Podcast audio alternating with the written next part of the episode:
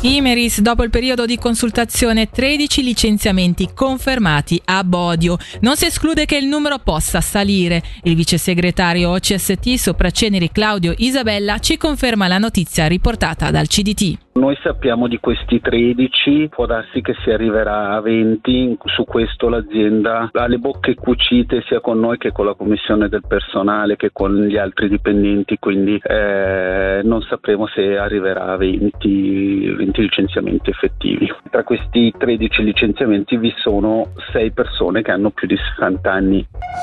Il Ticino piange Don Ernesto Storelli, già vicario generale della diocesi di Lugano e arciprete a Locarno. Storelli, riferisce la regione, è morto oggi dopo essere stato ricoverato per giorni in una clinica nel Luganese. Aveva 94 anni. È stato abbattuto il primo lupo in Ticino. L'esemplare che faceva parte del branco Carvina è stato soppresso nei giorni scorsi a Mezzovico, come si legge sul sito del Dipartimento del Territorio. Dal prossimo anno accademico l'USI di Lugano proporrà un bachelor in data science. Il nuovo curriculum accademico è stato presentato oggi al campus di Lugano dove si è sottolineata la dimensione rivolta al futuro di questa importante professione chiamata a risolvere problemi sempre più complessi. Al co-direttore del bachelor in data science Ernst Jan Witt abbiamo chiesto quanta richiesta ci sia in Ticino nell'ambito di questa professione. Chiaramente anche nel nostro cantone il data scientist è molto richiesto. Abbiamo per esempio tante ditte finanziarie che hanno bisogno di data scientist, però ci sono anche altre ditte come per esempio Nascence, ditte AI che abbiamo nel nostro cantone che hanno bisogno di persone che sanno lavorare con i dati, eh, spesso proprio i dati abbastanza grossi eh, nel volume, però non è soltanto per l'altra parte della Svizzera, chiaramente anche in Zurigo e la parte francese sarà richiesta per i nostri studenti, però non soltanto, credo che anche nel nostro cantone sarà una domanda, c'è già una domanda per il tipo di studente che venirà fuori dal nostro programma.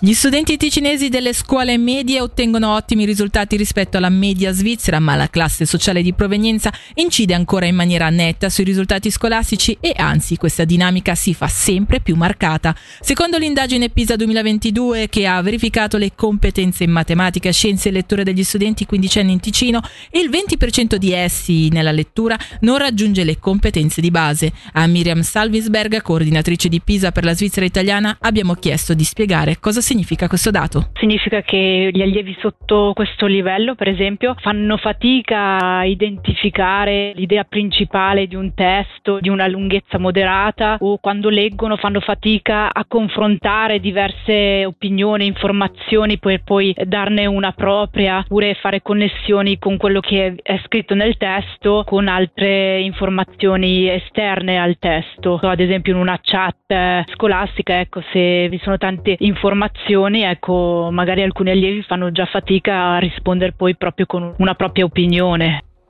Turismo dopo una stagione estiva leggermente in calo e in controtendenza rispetto al resto della Svizzera, il Ticino è tornato a registrare un aumento dei pernottamenti pari a più 4% a novembre e a più 2,5% a dicembre.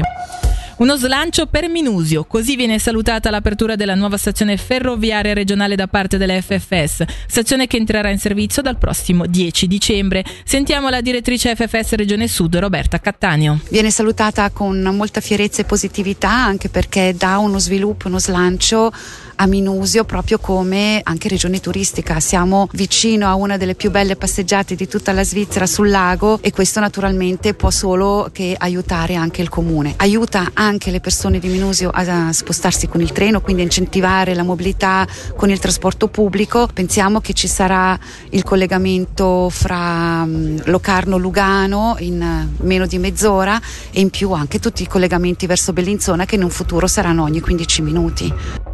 Stazione che comunque ha generato nella fase di cantiere molti malumori, come ci ha confermato il sindaco di Minusio, Felice da Fond. Questa è una delle poche fermate, forse l'unica, che è stata preceduta da un voto popolare che l'ha plebiscitata. E da questo punto di vista anche si è capito il sostegno della nostra popolazione. È vero, le persone che abitano nelle immediate adiacenze durante i lavori hanno dovuto subire delle emissioni negative disturbanti e da questo punto di vista va tutta la nostra comprensione e sensibilità. Noi abbiamo cercato in ogni momento momento come autorità comunale di intervenire, trovare delle soluzioni che permettessero da un lato una celere realizzazione della stazione e dall'altra parte una contenuta immissione di rumori e quant'altro. Devo dire che abbiamo trovato nelle ferrovie e anche nelle maestranze un'ottima collaborazione.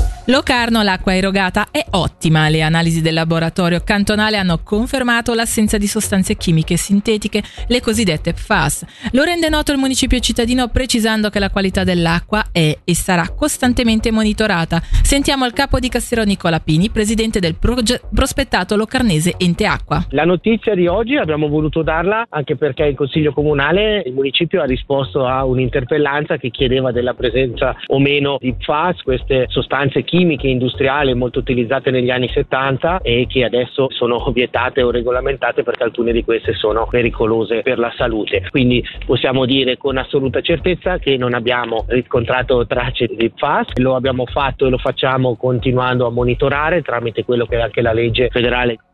Per ora è tutto, l'informazione torna alle 19 con l'ultima edizione delle news.